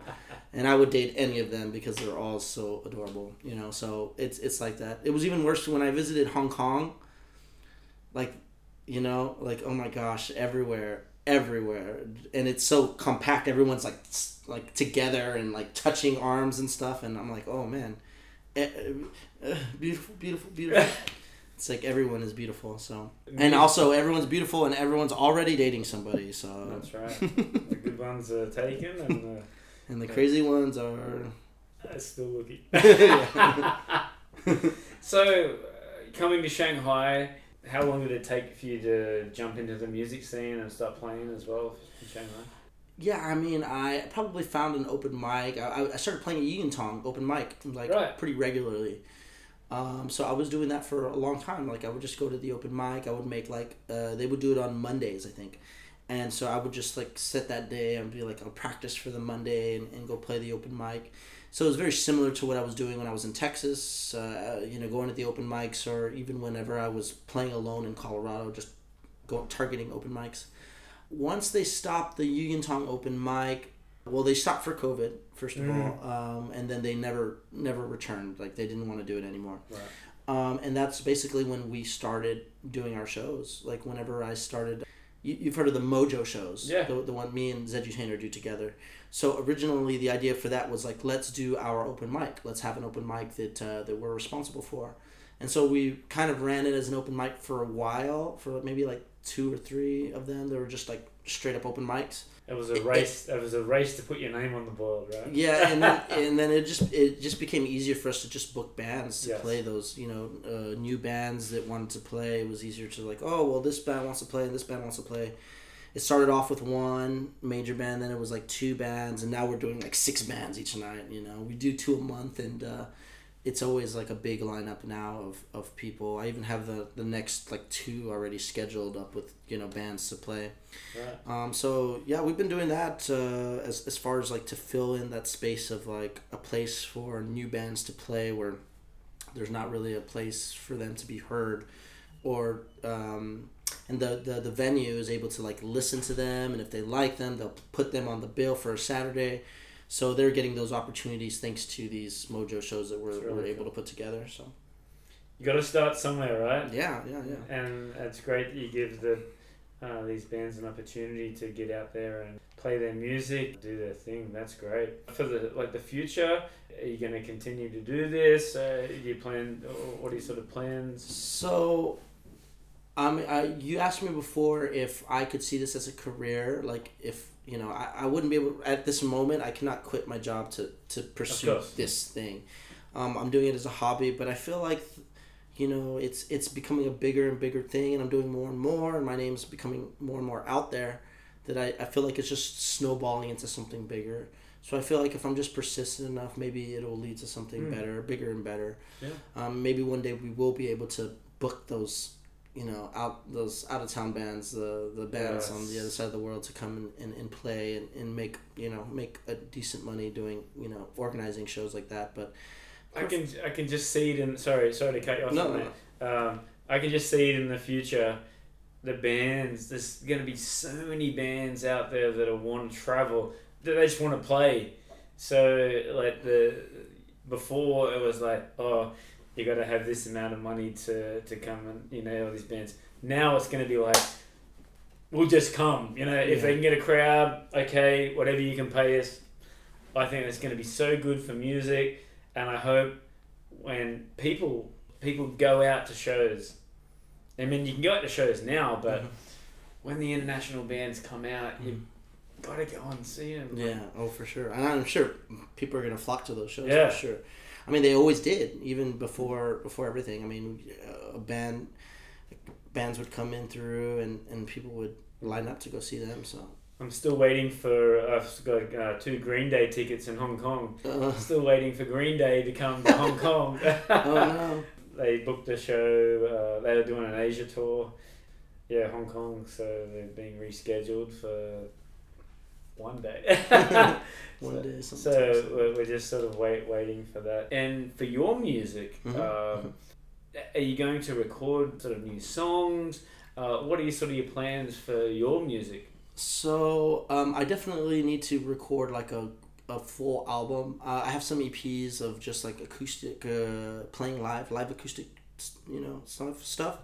Um, I've been working on a couple of songs like in the studio, uh, putting the pieces together like little by little. Um, like okay, now we're gonna come in and we're gonna do the piano. Okay, now this day we're gonna come in and do the bass, or now we're gonna do the uh, the background vocals, or you know. So just piece by piece, I've been putting uh, putting some stuff together, but it's it's a lot of work in progress, and also I'm paying out of pocket to do it. So Right. I thought you would have like just went in and, and did your own thing, like acoustic guitar. So actually getting a like session players to come in and yeah, no, I, I want to put together a real album. I, I have tons of acoustic uh, recordings. Material, yeah. You know, um, I actually did a, a so the the EP. I think I sent it to you this Yes. morning. Um, it's from uh, MAO Livehouse. I went to MAO Livehouse and recorded uh, just a live acoustic there. They they leveled me and everything, and and it the the recording is very good, but it's just not sellable. I can't sell it. I, I definitely want to put together something more structured, something more official, and uh, something you could play on the radio, or they can be in the background of like a, a, a movie or something. I mean that's uh, that's kind of my goal. Like I, I would like to see my music in like a movie or in movies, just to coast off of that for the rest of my life. It can happen, yeah, yeah, but you've got to get out there. You got to do it. yeah, You know? exactly. I mean, I'm, I'm you know consistently You are. You moving are. towards it. You know, I'm trying my best Definitely. to you know put my name out there for sure. Um, playing more shows. I I've been I played more shows in the last year than I've ever played. Ever, you know, really, um, even is it with a band like uh, or with my band back in Colorado, I, I've definitely played way more shows here and legit shows like shows on a bill, getting Yeah. paid, uh, on the flyer, you know, prominent billing, you know, everything everything is uh is is kind of lining up to, to something bigger. So I think if I'm just persistent, it's it's gonna work itself out. Um, And we've played with you quite a few times as well. yeah, yeah. hey, I like you guys. Y'all guys are good. and trying to. Yeah. That's what I, uh, you know, um, you were t- asking me about uh, my, you know, getting stage fright, and what I Mhm. admire about Josh, who's the head of your band, um, is is how charismatic he is on stage. Like, uh, I that's one of his best qualities of his charisma on stage, and just like being supernatural and witty and funny. Like as a frontman, that's like just it's really gold to see. Even if he's not necessarily the best singer or the best guitar player, like uh, to see him play is is very is very entertaining. It's a show. It's a show, and people It people is. will go to see it because Yeah. it's it's it's nice, it's endearing, it's good. I always try and encourage him to do that as well. Go down there. You know, he's got his wireless uh, guitar now, so anytime he doesn't sing, he goes into the crowd. It, it, you know, totally agree. You're playing with Rat King, you're playing with all these sort of hardcore metal bands, Yeah, and there's radio on the bill, on the bill down the bottom there, playing his acoustic show. But that's the cool thing about the whole Shanghai music scene that uh, it doesn't really matter. I mean, obviously you want to have like the same style of music, but Mhm. you know, I like having that the variety to have a rock band and a metal band and like an acoustic band, like you know, acoustic solo like yourself. I think that's really cool. yeah. I mean, um, I've been able to get myself onto bills just because I've booked so many bands. That's right. So they all owe me favors. I'm like, they're like, hey, you want to play this show as an opener? I'm like, yeah, I'm, I'm the best opener in town, man. And like we said, uh, we owe you a show, so um, we're talking about that. So um, hopefully we'll be able to play. I'm sure we'll play with you in the future. for sure, for sure. Do you have plans to sort of stay in China long term, or you don't So- think about that yet? Um, within the last year, since uh, since COVID happened, since I started booking these shows, I actually got my own business license. So I'm doing this like under the guise of my business. Um, so I, I do get legitimate contracts with the uh, with the venues and uh, and uh, and I'm getting you know income through uh, to my to my business and and out again to my personal. But um, yeah, I mean, for, for now, like uh, I, I I started this business and and uh, and I intend to continue doing it. Um, I'm already we're already working on my next year uh, visa for my my visa for Right. next year because I have my own visa. Um, so that's what I'm kind of doing now. Um, just uh, working using my business to, to, to help coordinate these bands and, and coordinate the uh, the the business with the uh, with the venues. Mm. I mean, for right now, I intend to stay. Eventually, I want to move for sure to another place. Mm-hmm. I think if something ever happens, I, I don't know what could happen, but if I ever get kicked out of China, um, I would try to move to Taiwan or maybe Japan or something like that. Mm-hmm. I kind of want to stay in Asia and uh, and and continue continue to admire the beautiful women around me. Come on. Lots of beautiful women around there. Uh, I went. I went to South Korea a couple uh, two years ago, and I did the tour. I did. I did Korea, and Japan, and the Philippines, and oh boy, uh, yeah, lots of lots of really really uh, very nice people. All right, where can we find uh, your music uh, for our Australian listeners? Okay, so um, if you're in Australia and you're listening, you can go onto YouTube. You can look up Raydio Shanghai just on YouTube, and you can find uh, some of my uh, some of my, my videos that I've recorded. Um, I'm also on SoundCloud. Um, I think it's Radio Three, Radio Three, or Please make sure you put radio and then Shanghai or three. yeah, exactly. Because Yeah, exactly. You have to like, or even in SoundCloud, if you search radio R A Y D I O and then Shanghai next to it, my my stuff will definitely pop up, uh, like as on the top stuff. So uh, if you are interested in listening to my music, you can find me on SoundCloud. You can find me on YouTube. Uh, Reverb Nation. I'm also on Reverb Nation. And uh, and I think for right now that's it. Um, I'm not in any of the big platforms yet, but that's because I don't have a a super professional EP that I want to put out there on the on the Spotify, QQ Music, and things like that. I, I definitely want to wait until I have something really good to put on that stuff. So uh, for right now, just uh, you can follow me on the YouTube. That's what I use the most, and uh, SoundCloud I use for um, recording just kind of like new newer songs and things, and um, and Reverb Nation I just have there for for recordings too. so now we're going to get to our Oh, our, no. our questions. No. Our, our The ones I didn't prepare for. No, that's that's the thing. We can't have it prepared, and Prepared. it should be on the spot. Ray, are you ready? Yeah, I guess so. All right. Okay, we've been talking about music. Who are your top three favorite uh, bands or artists as, as of today, all time? Okay. I guess my favorite, I, really love Radiohead. I've loved Radiohead for a long time. I really like their music, influenced by them a lot. Uh, I'm influenced by Dave Matthews a lot and Mhm. Elliott Smith. I think Mhm. are are two like in the acoustic genre that I just uh, really aspire to try to emulate. Um, I love Dave Matthews' like his voice, like the way he sings, this is his kind of soulful voice. I just I, I love his voice. Um, I actually picked up his um, live in Radio City. Have you ever heard live at Radio City? He has a, an acoustic uh, DVD. Yeah, right. Yeah, when I was maybe uh, 14, 15, I, I, I picked this DVD up and it has, even to this day, like I listen to the songs and I just sob. I'm like, oh, I remember listening to these songs when I was like in the most sad moments of my life. Like, but it has influenced like what I'm doing now. I, I can see myself in my music now trying to do what, what that does. And, and so that's what really kind of hits me hard. Um, Elliott Smith also um, a great acoustic artist who you know who who went a little bit too young but is still uh, still influencing people to this day and his music is just so beautiful and uh, inspirational especially um, how he plays the guitar like he has like these little licks that are so small but are just so mm, so good. So the way Elliott Smith plays guitar and the way Dave Matthews plays or sings songs, I, I just love the combination of those two things. Um, and then the last I would say is right now I've been listening to this band called Feng Suave or Feng Suave. Um, I found them on YouTube, but they are awesome. They're from the Netherlands, and uh, they just play really cool, casual, just chill music, and I just love what they're doing. Um, right. and they're a new band. Um, they're they've put out a couple of EPs, but um, they they are very fantastic, and I like them a lot. I, every single song I hear by them is so good. It's a smash. So uh, I would recommend them. Feng Suave. Feng Suave. It's F E N G S U A V E. Suave.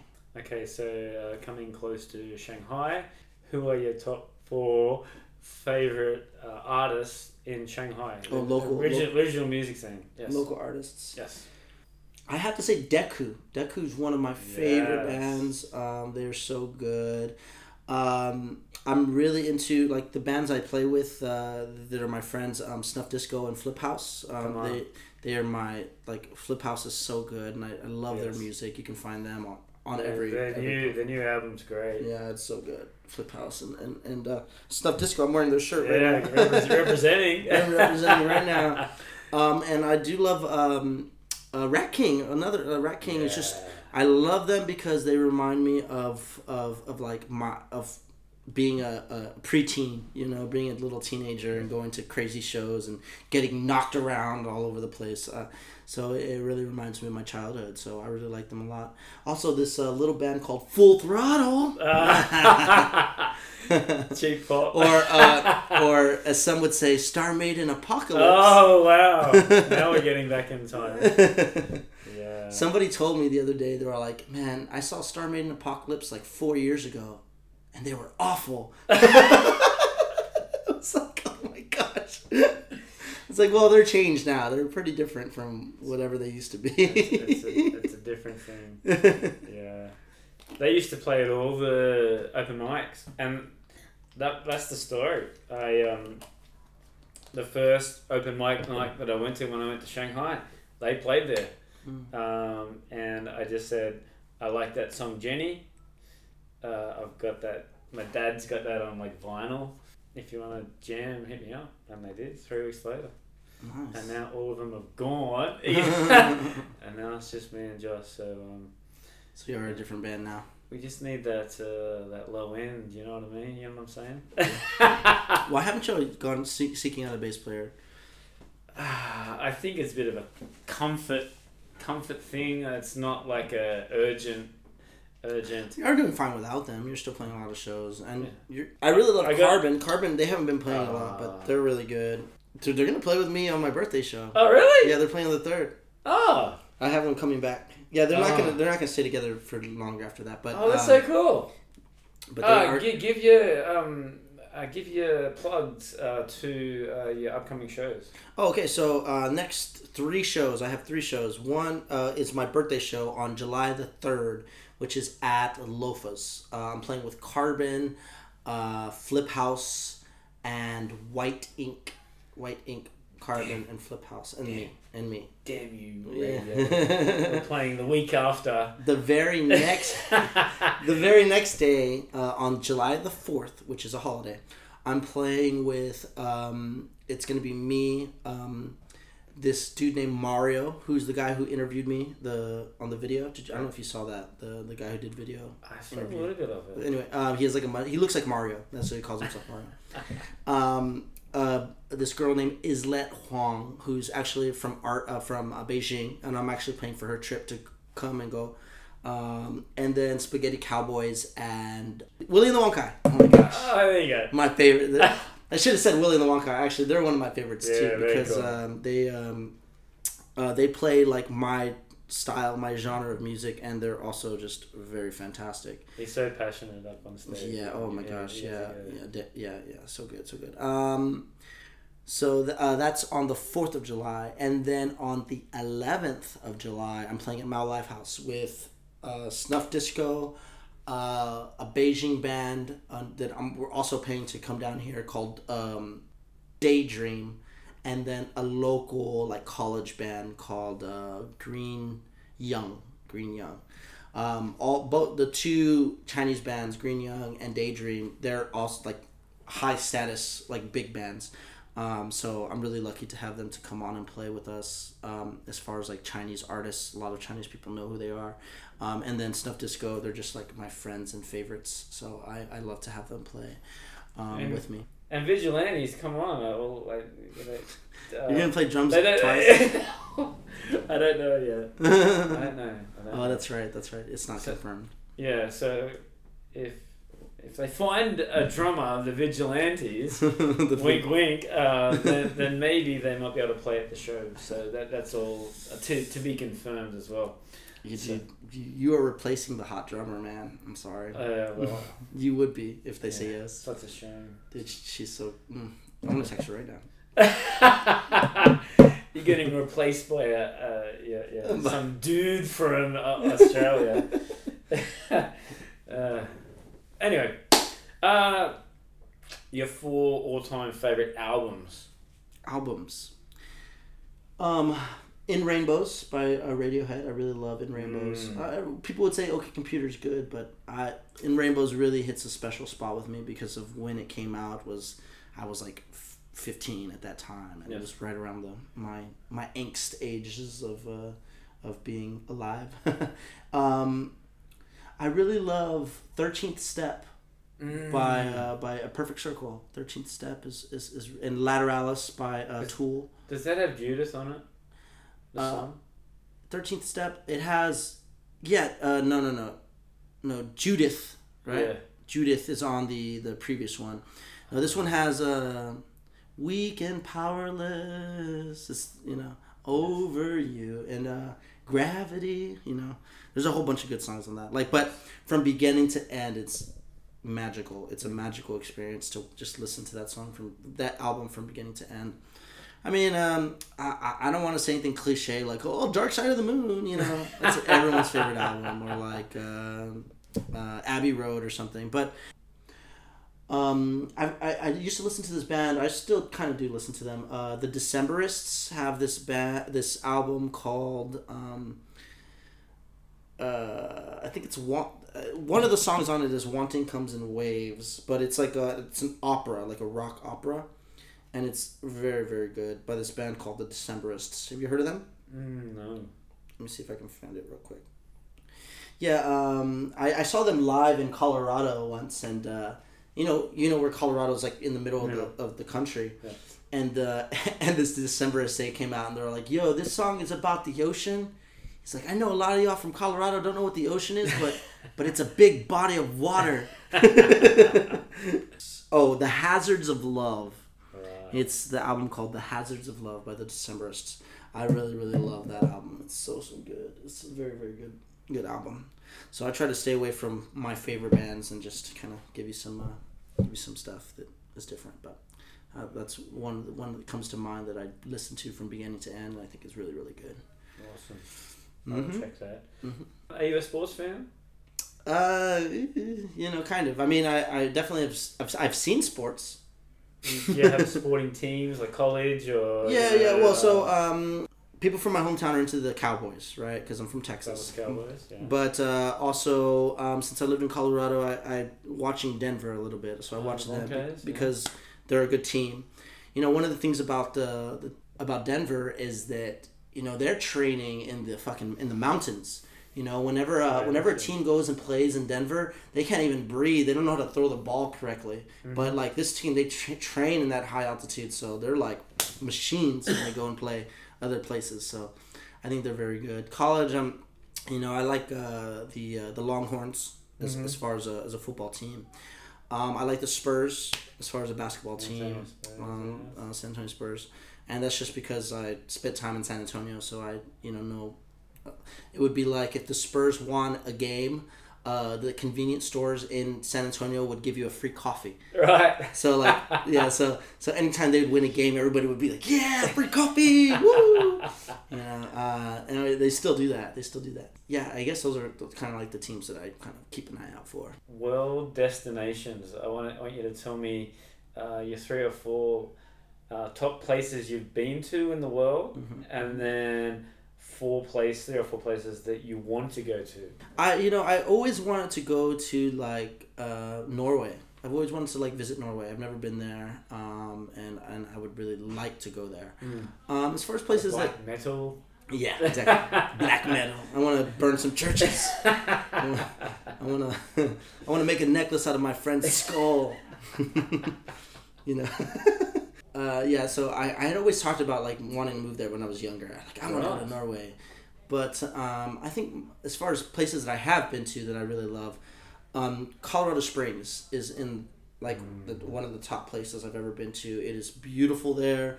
It's it's a gorgeous place to live. I'm just I remember just driving to work every day. I would just be so happy in the morning, seeing the sun come up and all the trees and the mountains and and just like the way that all the roads kind of are like you know and you can see all the houses kind of like going like this and it's just a gorgeous place to live I, and I really love Fresh living air, there. good Um, skiing. yeah. Well, uh, that's a little bit more north. You know, you could do Oh, right. that place. Like they have the little mountains, like Pikes Peak. Um, Pikes Peak actually actually used to be a uh, a railroad because they would uh, transport like a military goods across like over the mountain. So kind of this train track that goes all the way up the mountain. Um, but they removed all the steel, and the only thing that's left are these like wooden pillars, like the you know, and they're like steps. And so there's this thing called the incline where people will just like go up the stairs you know, and get to the top of the mountain. And it's a pain in the ass to get up there. It's like a two mile, you know, like a you know four kilo ki- kilometers to go up, you know, and uh, and it's just like uh, it's it's difficult. It'll be like a workout. So like you know, once a week you go and climb the incline, you'd be like, yeah, you know. it's really Uh, nice. Sorry, with the sporting, like uh, I think the Colorado Rockies, the stadium is Mile High Stadium. The. Mile High Stadium, yeah. Because Um, uh, so Denver is is is higher elevated than where Colorado Springs is. Right. So Denver, they call it the Mile High, the Mile High City, right. because it's it's the elevation is higher like by a long shot than a lot of the other places. apparently ball goes further because of the air. hmm Yeah. That's what I'm saying. Like uh, when teams go and play there, they don't know how to. Adapt. Yeah. Well, yeah, and and also like they have breathing problems and because they can't, you know. So you'll see them tire easier, and, and that's and well, that's why the Denver team is so good all the Yeah. time. You know, because they're training in that like low oxygen, high altitude, you know, space. And I can't believe it. They sh- they had a World Series there a, a couple of years ago.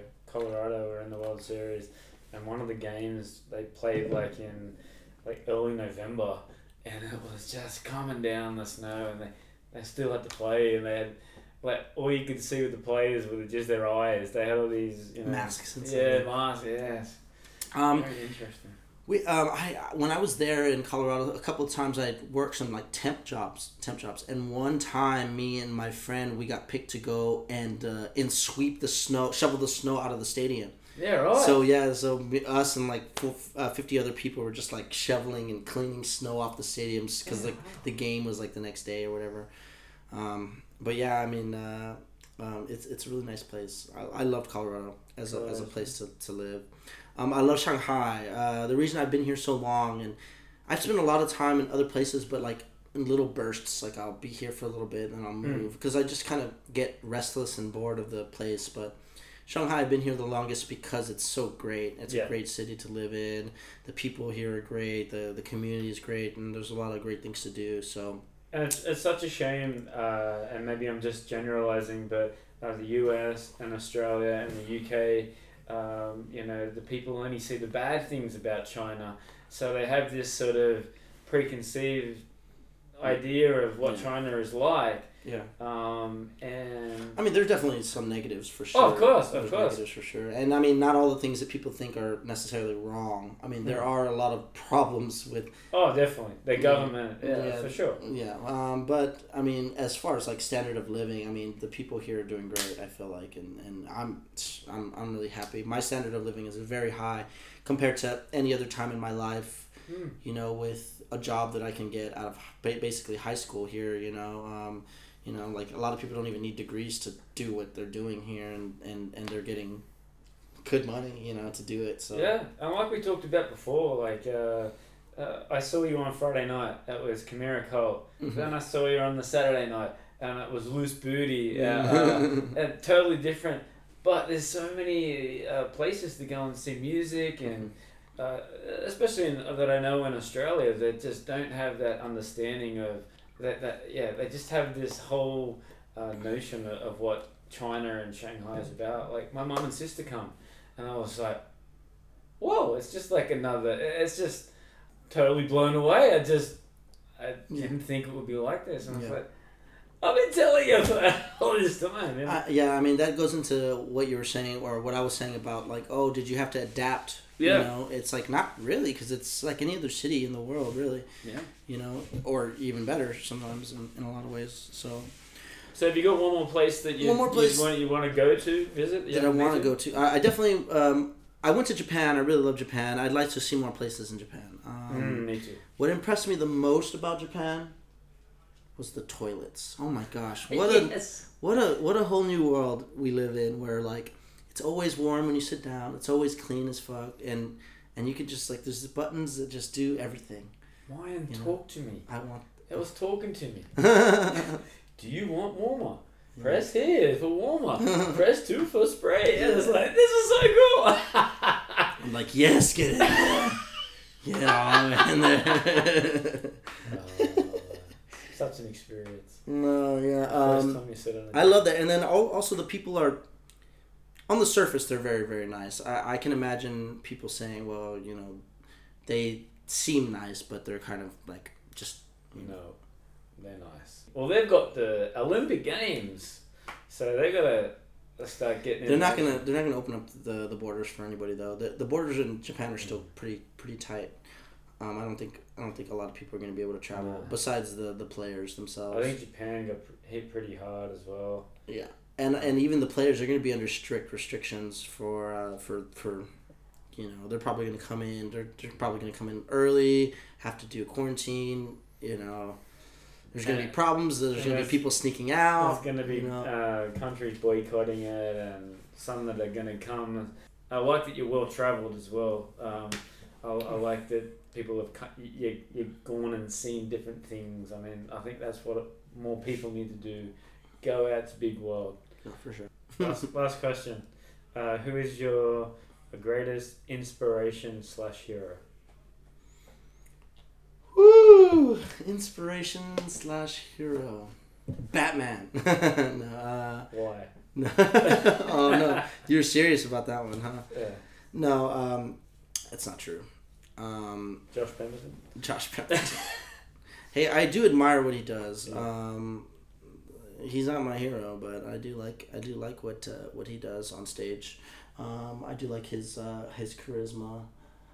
Um, I, I like I would say like Dave Matthews probably Dave Yeah. Matthews probably like is what I aspire to be like this man who's like just like rugged but has these beautiful soft songs and has this really nice voice and he's in movies and he's in television and he's you know just uh, uh, I, I, I think that's kind of like one of my heroes. And Elliott Smith too like what Mhm. he's done. And uh, as far as music is concerned I, I think I would consider them my like my my what I idolize uh, the most uh, as far as doing what I'm doing now. I think I think that that's what I would that I would say That's a good answer. Good answer to finish it off. Ray, uh, you're waving you're waving the flag for Shanghai music. You've always uh, helped me out, supported my bands uh, here in Shanghai.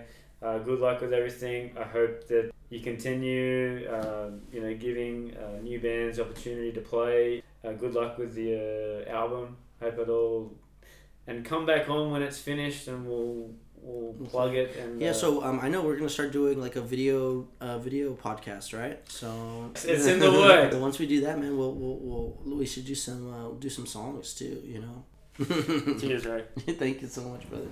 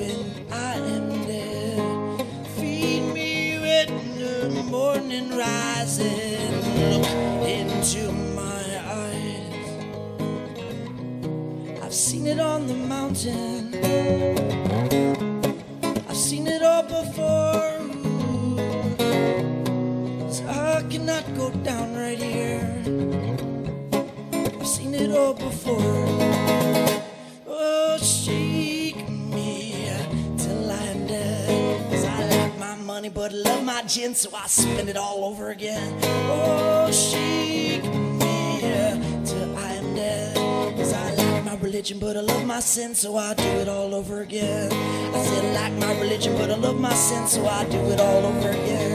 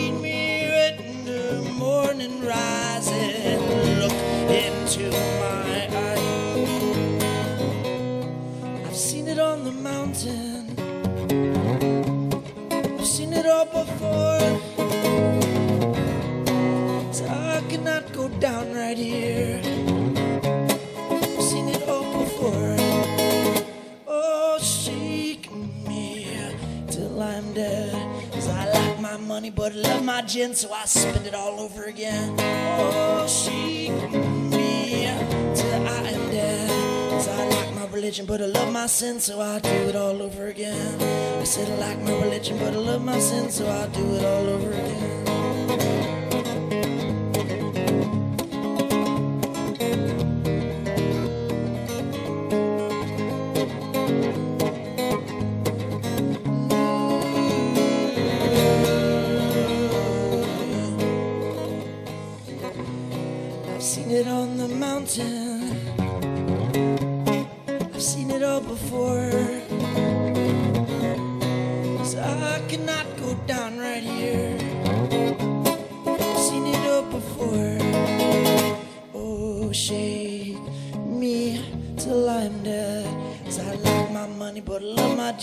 spend it all over again. Oh, shake me till I'm dead. 'Cause I like my religion, but I love my sin, so I do it all over again. I said I like my religion, but I love my sin, so I do it all over again.